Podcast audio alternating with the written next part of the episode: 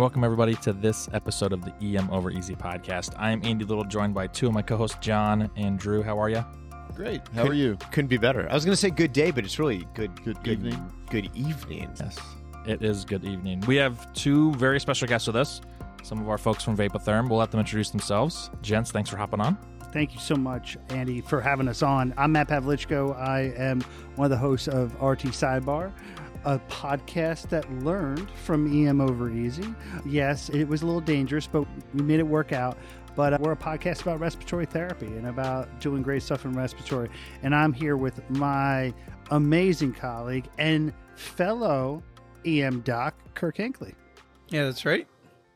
Also work with you at Vapotherm. but no, full time practicing emergency physician. I'm Kirk Hinckley. Did my residency training right down the road from Columbus in Dayton, Ohio. Nice.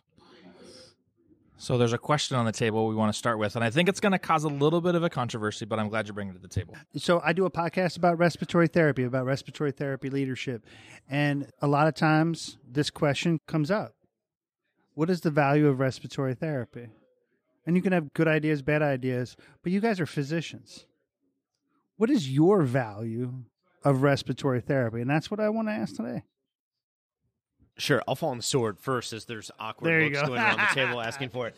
So Who wants so to do it let's- first? Let's clear the air. There's there's number one a ton of value to respiratory therapy. I find them to be very helpful, very valuable colleagues, particularly the high quality respiratory therapists. And and I mean that in the setting of every specialty, including emergency medicine physicians, there's the good, the bad, and the ugly, right? And and we all know that. Just as if I turn the question around to you and said, "What's the value of an emergency medicine physician in a respiratory emergency?" point, good point. you would have the same opinion of my specialty as I would say of yours, which I think is highly valuable in the right setting with the right players, with the people that know what's going on.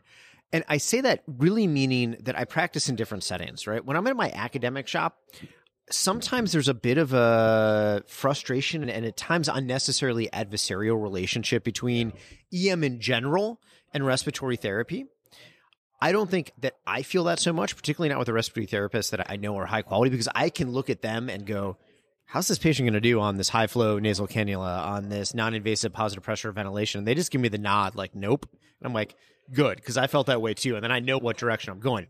Now, when you take this to the community shops where it's just me and the next best airway expert is the respiratory therapist, not only are they valuable like they are in the academic setting for their, their opinion and their skill set, but they become truly my right hand, left hand person for any respiratory issue whatsoever. And that is actually where I really started to appreciate the true value of respiratory therapy is when it was just me as the physician and I don't have any backup. I'm a single covered shop.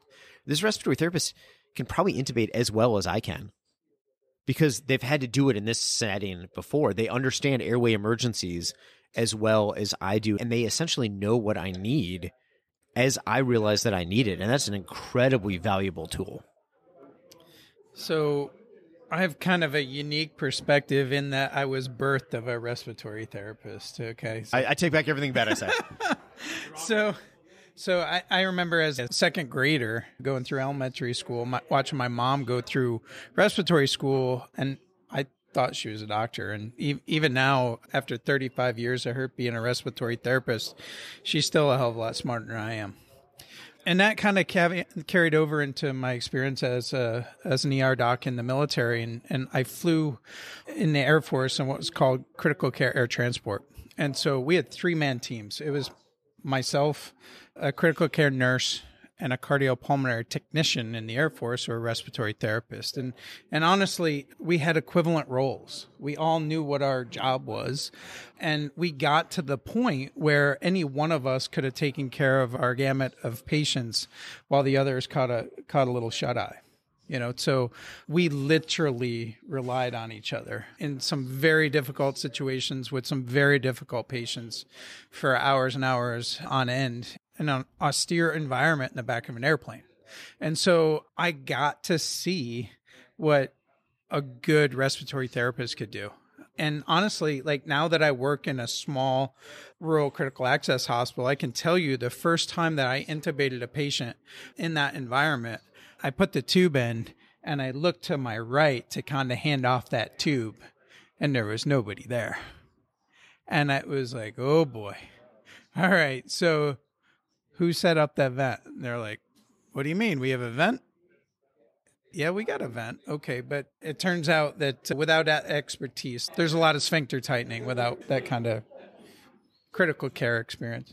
Yeah. So I my first experience with with respiratory therapy was when I was working in uh, a very rural Virginia hospital, and there would be one respiratory therapist to serve the whole hospital at night, and I had amazing nurses that took me under their wings. I was an EMT and you know training up to become a paramedic at the time, and the respiratory therapist there. It was such a cool job to me because they were always in on like the most critical patients. I really loved that that aspect of it, right? And they would get to go to the nursery and they would take care of the neonates, which seemed like nobody else in the hospital would do that.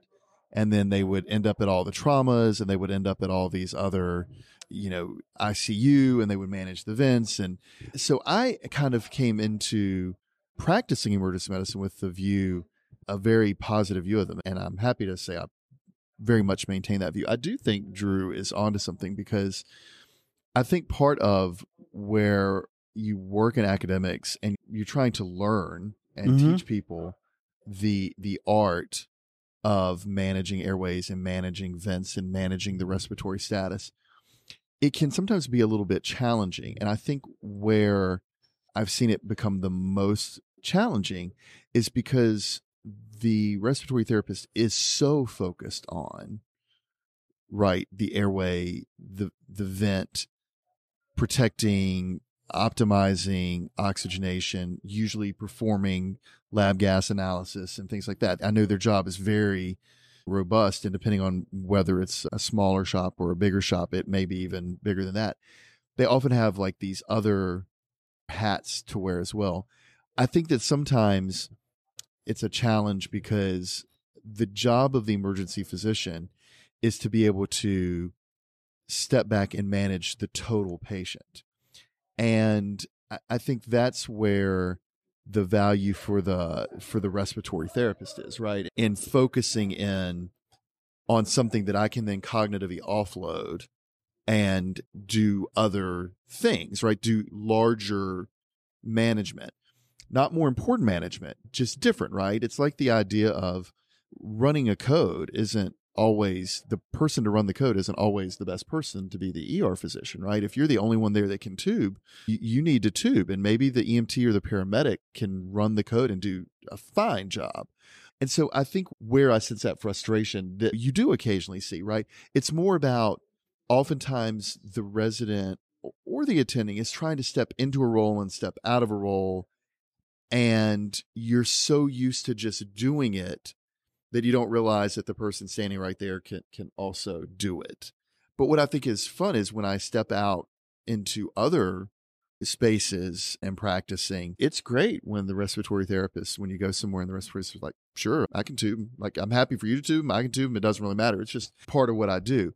And you, you know, it doesn't take long to get to know them and have a lot of trust. And I think that's an interesting thing that happens is because when you leave a, a place that you're familiar with, that the respiratory therapist, and you go to a new place, it's such an integral function in the EM physician's resuscitation that sometimes you can come off as like not respecting or not trusting the profession when it's not really that. It's like you don't trust yourself to give up that little piece of the resuscitation, that little piece that you normally maybe have to completely own. And so it's a fascinating thing that if, you know, like I think the worst thing that can happen is to suddenly meet your respiratory therapist in the middle of a bad airway. event. And that's just it. I think actually, as you're talking, John, we can talk about team dynamics in the ED in general. And one of the things where the ED fails is that every time we go into a critical scenario, we have a different team, right? It's not the same nursing crew. It's not the same physician crew. It's not the same techs. It's not the same respiratory therapist. But the more the respiratory therapists are integrated in the ED team, the more they understand the nuances of the way I want to do things. You know, particularly like I want actual waveform capnography. I don't want colorimetric devices. I want this blade. I want and and to understand. And so that's where if we could train as a team or we can understand or we can incorporate ourselves better into each other's roles and understand what we want from each other, then the value just explodes exponentially on what the respiratory therapist can offer for the emergency department. And then I think also in part what the, the emergency medicine physician can offer and add to the respiratory therapy team too. So a lot of times in respiratory therapy, we do NICU, we do peds, we do adults. But specializing in emergency medicine is not something we do. Hey, you work in the ICU, you can work in the ER. Should we, as respiratory therapists, learn more about emergency medicine to be a better partner or to be to optimize our partnership with you, Andy? You So for me, as we're talking, whenever I've had a code go south or there be a weird team dynamic, it's oddly at some point there's a line in the sand that's drawn, and it's me and the respiratory therapist disagreeing about something because they want to vent them like they're upstairs, and well, they're not upstairs; they're down here. And so to me, the other members of the team that Drew mentioned, they're different every time. I interact with every nurse that's in a code. 30 other times that day. And so I've got all these other different touch points, but RT is just going to show up for one thing. They're going to show up when a tube goes in. And, And so the- th- th- there's an opportunity because we don't have that long lasting working relationship that if we aren't on the same page, it just is set up to fail. And so it's how do you walk into that? It's egoless care to where my ego doesn't matter, your ego doesn't matter, the patient matters. And so to me, as respiratory therapists, if there was a look like getting more involved in emergency medicine, understanding our mindset of the critical patient's airway versus the this is the patient that's been upstairs ex, upstairs vented for a while, or this is a post-op patient that's, Good coming point. upstairs. That's a really good point. It's a different enough approach that it would be worth there being some heavy-handed discussions about our mindset and how we think about airways because it is different. We were talking on the way over here, like we will intubate people that anesthesia cancels the case. You know, other people wouldn't even think about it, but you're not going to know till you go. And so there's just a different kind of mentality that's hard to get a respiratory therapist on board with when they bring their set of skills, which is not emergent care. So Yeah, I think some of the bigger places that I've worked, I've we've had a subset of therapists that would kind of always take the ER. So I think we're kind of fortunate in that. What we're running into now, and, and probably all across the country, is that you might have an entire crew of respiratory therapists that are new to the area, that they're travelers, just like the nurses that you have. So you're three or four nurses that are, yeah, been there forever. Now you got half the crew is from all across the country, and your or, or respiratory two therapist. years or two years out of school. yeah, your respiratory one- therapist is all the same, right? At this point, I'd take somebody two years out of school. True. I- I think one flip to that's interesting, and I do think it's an interesting idea, right? A respiratory therapist wants to to learn more about kind of emergent vit settings and immediate post field resuscitation, which is a little different than I've been in the ICU for a while on the vent. I just had a moment and now I'm back and we've got to adjust those vent settings. What I think is interesting though is my point about the respiratory therapist behaving differently in the academic setting also puts emergency medicine physicians at a disadvantage when they enter because I think this conversation would be very different if you're a practicing physician where I've got to go out and work in places where the respiratory therapists were the same thing that Drew was mentioning, right? That they could also intubate and they could do these skills and they did these things and that was a part of their practice there and they had done it for a while. So when you first leave emergency medicine, you, you have this view of the respiratory therapist always being the person who's helping you bag and hand you the tube. You don't have a view of them being a seasoned professional who can intubate and who can adjust vent settings and who can independently titrate things, right? You don't have that view. Your view of nurses, right, is, is very different because the nurse's job, even though nurses have a critical function in the development of physicians, they also, as a large bulk of what they have to do, still take care of patients. And so you see them in that role. You know that they know how to do IVs. You know that they know how to push meds. You don't go into a random ER if you're moonlighting or going somewhere new. You don't go in and, and go, man, I wonder if these nurses can do IVs. I wonder if these nurses can push meds. You do go in, and the first time you've got a respiratory therapist standing there, is this a place where hospital policy you can intubate? Is this a place where you primarily intubate? Is this a place where you go to the floor and run the codes? because there are all places where respiratory therapists primarily do that. And if you've never been exposed to that in residency, if your limited exposure is just a person who assists you, you enter that mindset not of this is another professional in the emergency department who can take this off my plate. You enter with the idea that this is a person who is here to help me. And that is very different, particularly if you're already cognitive overload. If it's your first time working in a very busy department and you're doing single coverage and you've got a sick baby that comes in, a sick adult, and you've got three other things going on, your brain doesn't naturally go to, hey, can, can you get this airway while I'm doing this other really important thing? Because it's not how you see people. Peak COVID in Florida, Monday, we said we need to double our ICU size. And by Thursday, it was half of our ED docs were working in the ICU. So I went from 100% clinical time EM for about six months. It was 50 50 ICU. And I remember my first overnight, I had a 28 bed unit that I had to, you know, kind of babysit. And it's 18 vented patients, 10 people on high flow, nasal cannula, BiPAP. And I remember thinking to myself, I got to round on all 20 of these people. And so I make a list and I sickest and not sickest. And about three o'clock in the morning, I look over and the RT hands me a list. They sat next to me and saw everything I was writing down, everything I cared about, and they went and did it on the other half of the unit. And I had never been in an environment where an RT wasn't just setting up the vent and handing me a tube. So the next night I came in, same one, and I said, "All right, so you, which half do you want, sick, not sick?" And so we tag teamed it for the next six months. When I worked my ICU nights, I over time figured out who the RTs were, and it was revolutionary. Where if I had tried to go it by myself with the same mentality of, "You're just here to hand me a tube and set the vent up," it would have been terrible. Like it was work I wasn't able to do, but because I got to see the value of that they could do everything I could do for that patient, and they had the knowledge to do that. It allowed me to focus on like, oh, this person needs central lines. I could do things that they couldn't do, and I could offload A lines and other stuff to them. Not to take up too much time, but do respiratory therapists consistently represent ourselves? I don't know if they'd have the opportunity to. It's fair. I think because they we have a have different role. learners. The role that we would use an RT in the community or in that setting is taken up by a resident.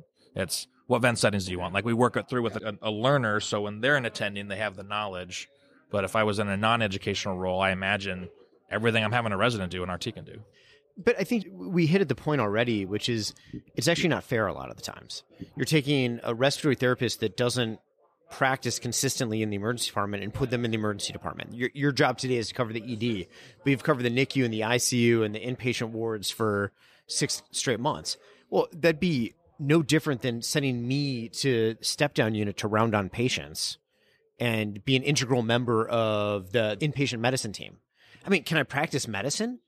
Yeah, probably I can do okay, right? Just as a respiratory therapist who doesn't do emergency medicine regularly can come down the ED and do respiratory therapy, but can you do it in an integrative manner that is actually value added to the team?